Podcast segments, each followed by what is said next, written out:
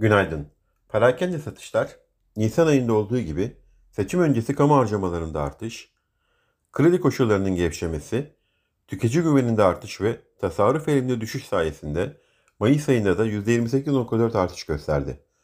Türkiye Cumhuriyeti Merkez Bankası'nın brüt rezervleri 7 Temmuz haftasında 1.8 milyar dolar artarak 110.4 milyar dolara yükselirken bu artışın 2.7 milyar doları döviz rezervlerindeki artıştan kaynaklandı.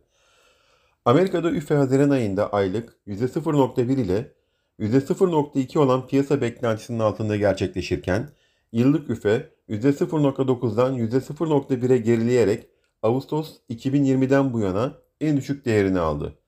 FED Yönetim Kurulu üyesi Christopher Waller bu yıl iki çeyrek puan daha faiz artırımının desteklendiğini söyledi.